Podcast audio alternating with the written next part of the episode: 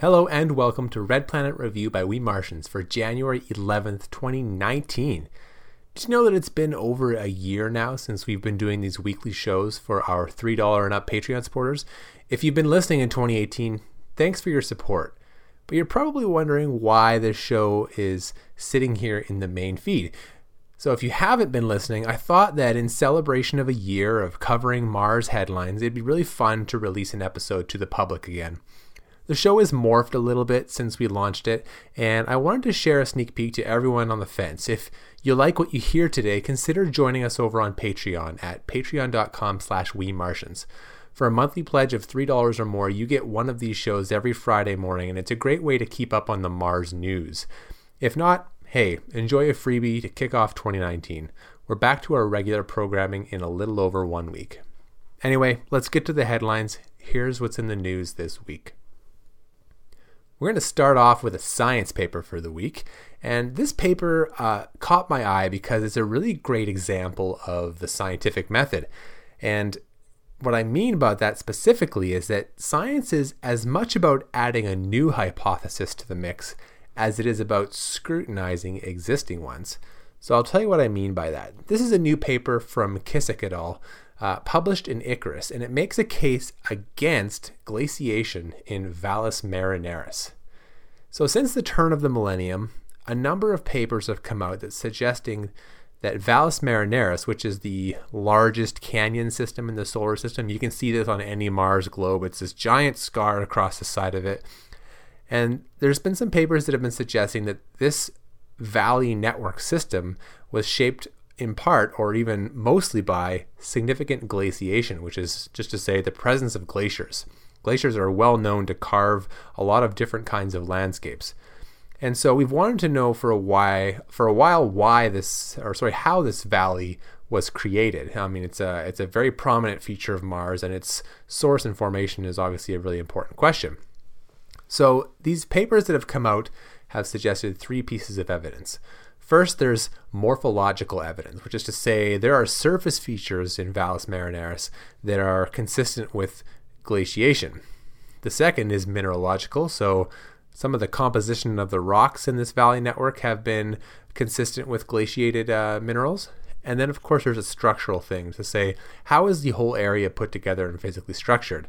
So these three uh, pieces of evidence have kind of come out in these papers, and there's more than one paper. It's across a various kind of source, uh, a various group of these uh, source papers have said that hey, this network looks like it may have evidence of being formed by glaciers.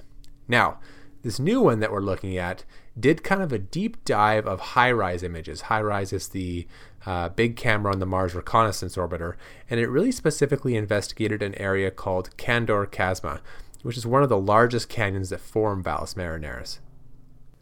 And what they did is they compared Candor Chasma to a different, a few different places on Mars. First of all, they found no similarity to known glacial terrain like those in Promethei Terra or the North Polar Layer deposits. So, two areas where we know there's been glaciers, there's very, very strong evidence of glaciers. Um, they compared the two terrains and found that, hey, there's not quite as much similarity here as we might expect. In fact, uh, barely any at all. And then, second, it compared this Candor Chasma to an area uh, called Chryse Planitia, which is where Viking landed. And uh, we know that Chryse Planitia is not glacial and uh, this place in Candor Chasma appears very similar. So basically, we said, let's look at other places where we know there are glaciers. Nope, doesn't look like that. And let's look at places where we know there aren't glaciers, and hey, looks a lot like that. And so, after all this kind of examination, of the surface features as well as the mineralogical evidence, so just using spectra to determine what these rocks are made out of, this paper concludes that there's just isn't enough evidence that Valles Marineris has had significant glaciation, at least not, not enough to be more plausible than a non glacial uh, forming activity like tectonics, for example. So, if there are glaciers forming Valles Marineris, they're not doing a very good job of proving it. So, we'll have to kind of wait for more evidence to to see that uh, that theory through. All right, so let's move on to uh, some rocket news. Uh, we're going to talk about SpaceX Starhopper. Now, we may have stayed quiet over the holidays, but SpaceX most certainly did not. So, down in Texas at their Boca Chica facility, they've been building what appears to be the very first BFS test vehicle.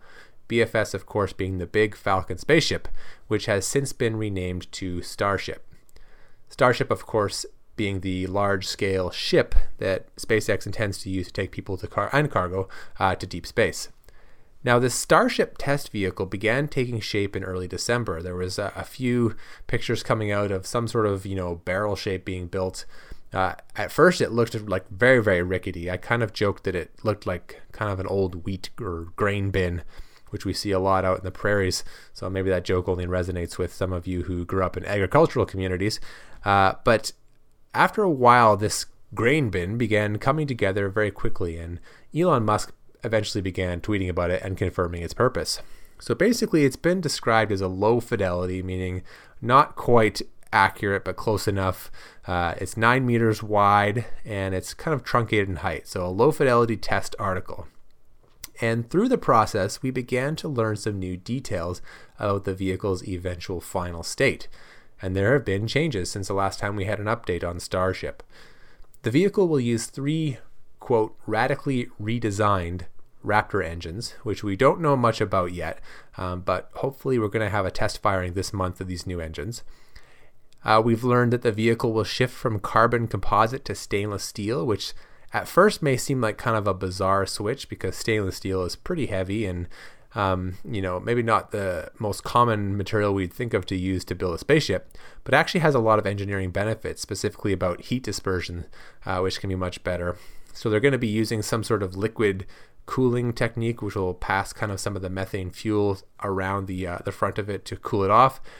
And then uh, the uh, side benefit, of course, is that since paint can't uh, really be used on the outside of something that has to go through atmospheric entry, they're going to do a kind of a polishing job on this and have this really nice mirror chrome finish, which is super sci-fi. Now, the test vehicle itself may fly as early as March or April, perhaps upwards of five kilometers, hovering and returning to Earth. So if you ever watch the old Falcon 9 uh, Grasshopper test, which basically just kind of up and down tests to, to figure out if they can have their software do the vertical landings properly, this should be similar.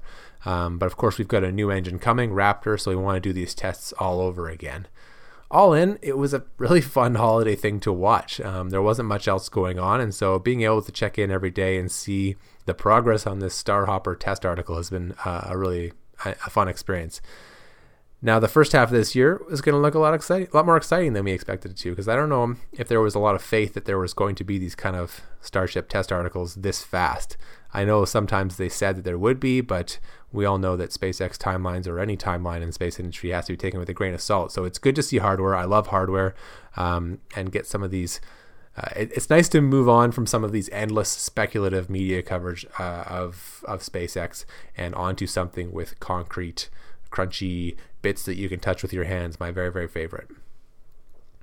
All right, and then uh, before we move on to our spacecraft updates, we're just going to have a, a, quick milestone announcement for Mars Express. So, the European Space Agency's Mars Express, Express spacecraft celebrated 15 years at Mars uh, over the break. So, it of course arrived on Christmas Day 2003. Uh, it was accompanied by the Beagle 2 lander, which, uh, if you recall, was not successful. It did touch down softly on the surface, but because it failed to open its solar panels and those solar panels were blocking the antenna, it never was able to call home. Uh, but the Mars Express orbiter did enter orbit, and it's been working for 15 years uh, from space around Mars. ESA released a promo video composed of all these amazing renders that uh, Mars Express has made using its stereo camera, HRSC, the uh, high resolution stereo camera. Uh, it's truly been providing a lot of stunning perspectives on the Martian landscape, and this video really kind of called called all the highlight reel images. It's been really great to kind of watch. Um, I love uh, HiRISE, uh, sorry, uh, high resolution stereo camera images. Um, they're able to combine the color and the texture with a digital terrain model to actually create these renderings of what it might look like on the ground if you were flying around Mars. And so it's just a really spectacular way to to visualize the red planet.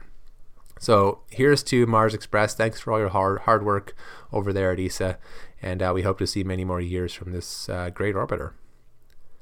All right, so let's get on to our spacecraft updates, our surface assets. We'll start with InSight. Today is Sol 45 for InSight, already 45 sols since landing.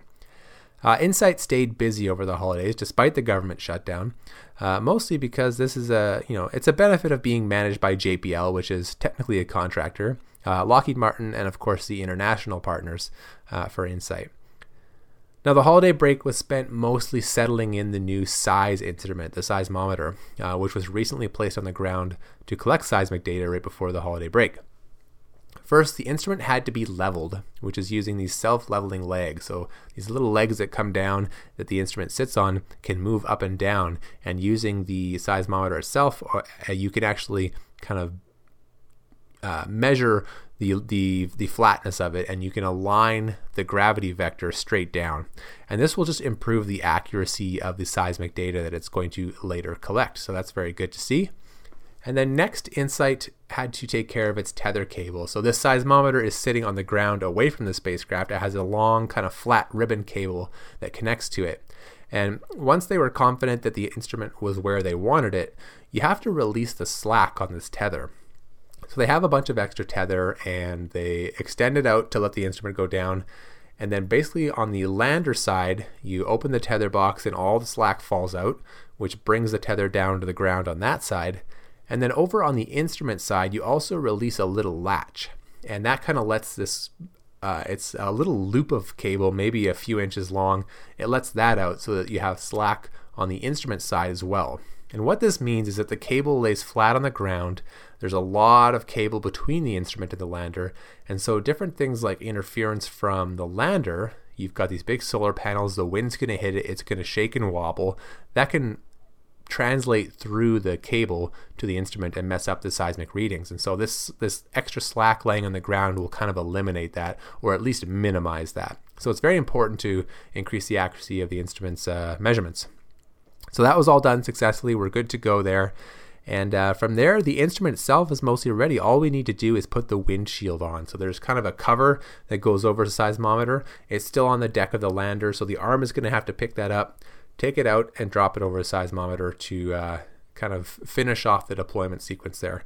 Everything's going very good. It's a good pace for Insight. Um, we might even see the HP3 deployment this month, uh, as long as the government shutdown doesn't, you know, continue to cause adverse effects. I don't know how long it will take before it really affects JPL. Um, there's been cases before where JPL has actually contributed its own funds to keep the uh, mission operations and, and and different you know mission um, assemblies. I'm thinking about Mars 2020.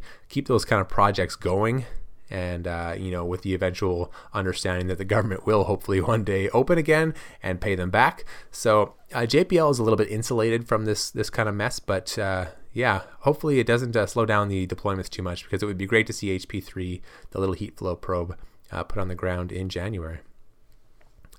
So we'll move on to curiosity. Today is sol 2287 2287 now, we left Curiosity over the holidays prior to the government shutdown with some longer term plans to diagnose its broken computer. Um, this, these diagnosis, uh, these diagnosing processes are a little power intensive. They require the rover to sit still. So this kind of holiday break was a good time to execute those and gather some more information about what, what went wrong with uh, Curiosity's computer a few months ago. In addition, the rover did a really cool kind of 10 day meteorological observation stint to do a long scale detailed analysis of the weather. And the observations went very well. We don't always get an opportunity to sit in one spot this long and measure the weather. So that's a very good data to have as well. Now, getting back into the swing of things in the new year, mission planners began to prepare and observe the Rock Hall drill sample, which was made before uh, the break. So, this kind of started with some re-imaging of the worksite, um, just in case the rover moved during those kind of 10 days. Um, there's little, you know, wind or whatever. If it's shifted downhill, you never know. And so they want to re-image all the spots again around the worksite so that they can make their comparisons later. Further, uh, the ChemCam instrument made some passive observations as well of the drill hole. And finally, the sample was delivered to the SAM instrument, or Sample Analysis at Mars. Sam basically takes these rock samples, the drill dust, uh, puts it inside the rover belly, heats it up like an oven, and measures the gases that come off of it to properly understand the composition of the rocks. And so we kicked off that for the Rock Hall sample. This is the 19th drill hole on Mars. And then some other cool things happened over the break as well. Uh, there were some Dust Devil movie captures. This is basically where Curiosity looks down the same area and takes pictures and pictures over and over again for a, a long extended period of time, sometimes like 30, 60 minutes. And then uh, there was also the study of a meteorite candidate nearby called Gometra, which is a very sci fi sounding name, maybe like a sci fi villain or something, Gometra. And uh, some fun rock target names besides Gometra. Uh, I'll read a few of them off for you today. Uh, Luskentyre, Fishertown, Portknockie, St. Cyrus, and Pittscurry. Of course, these are all um, very Scottish named, named after this uh, this Torridon quadrant that Curiosity is currently exploring. Uh, you know, if, if you're if you're new here, the areas around Gale Crater are divided into these squares and assigned a geographical analog on Earth and then all the rock target names inside that square correspond to that area on Earth. It's kind of a way to make a themes of the the different squares along this uh, traverse. So the current one is Torridon, um, which is named after a place in Scotland. Hence, all these different Scottish target names, which have been very fun to read over the last few months. I'm very excited to see what lies ahead for Curiosity. This is the last drill sample up here on Vera Rubin Ridge and then onward we go back down the other side into a clay bearing unit. So we should have a lot of focus on these kind of clays, a lot of uh, water focus. Um, I like clays a lot more than I like um, the the kinds of rocks that are up on Vera Rubin. Uh, so it's way uh, way up my alley. I'm very excited to see uh, where we go from there. And finally, we'll end with opportunity. Always the sad way to end it over the last six months. Today is Sol 5321 and uh, there's been no update from the rover since June 10th. The holiday break was quiet. Um, since the last contact, the Deep Space Network staff have sent over 448 recovery commands to Mars, hoping to prompt a response out of Opportunity, and of course, nothing has come back. Now, this active listening period where we're calling Mars and saying, Wake up, wake up, wake up, uh, continues into January the windy season itself, which is the best period during which the dust devils may clean off the solar panels and give opportunity a chance to recharge, kind of goes just about to the end of the month, around January 26th or so. Um, now, there's no official date for the active listening to end. The agreement was that NASA would review it in January. Um, so they have to approve every any plans going forward. And so, maybe in a weird sense, um, because NASA's absence during the shutdown, um, maybe this uh, this active listening period could be extended. I'm not sure. I haven't heard anything on that. Of course, that's not the kind of thing that they're going to tweet out loud. Now, the so-called passive listening, which is the sort of period that's expected to follow this active listening um, uh, campaign, that that's actually ongoing right now. They do them kind of in tandem, which basically means they they record everything coming back from Mars. And so they have these things at the Deep Space Network. They're not the main dishes, they're these radio science receivers that sit and they record everything. They just basically they're on all the time collecting every radio signal coming from Mars. And then during the downtimes when they're not actively calling back, the mission managers will review this data and look for signals just in case opportunity woke up at some random time and tried to call home. So that's ongoing now and will is expected to continue past the active listening period. Of course, nothing so far. Now, realistically, time is running out for opportunity. Uh, once this windy season has passed, there's going to be fewer opportunities for a fortuitous solar panel wiping. Um, in addition, the summer is fading. The fall equinox is in March, and that means that already the days are getting shorter, and that means longer, colder nights. And so it's harder for it to wake up. So we're all wishing the best for opportunity. Um, call home soon, our little robot friend. We miss you. So that's it. Those are your headlines for the week. Just a reminder this show is possible because of the great curation of Yost at the Martian Soil account, and you can follow him on Twitter at Martian Soil to get headlines like this in your Twitter feed. And once more, if you liked what you heard today and you want to learn more about Mars and follow the headlines, consider joining us on Patreon for just $3 a month. You get these shows every week on Friday at patreon.com slash wemartians. And Patreon has a great RSS feature, so basically you can load these as a second RSS feed right into your podcast player, and they just kind of publish like any other podcast. It's pretty slick. So have a great afternoon, a great uh, uh, weekend, and at Aries.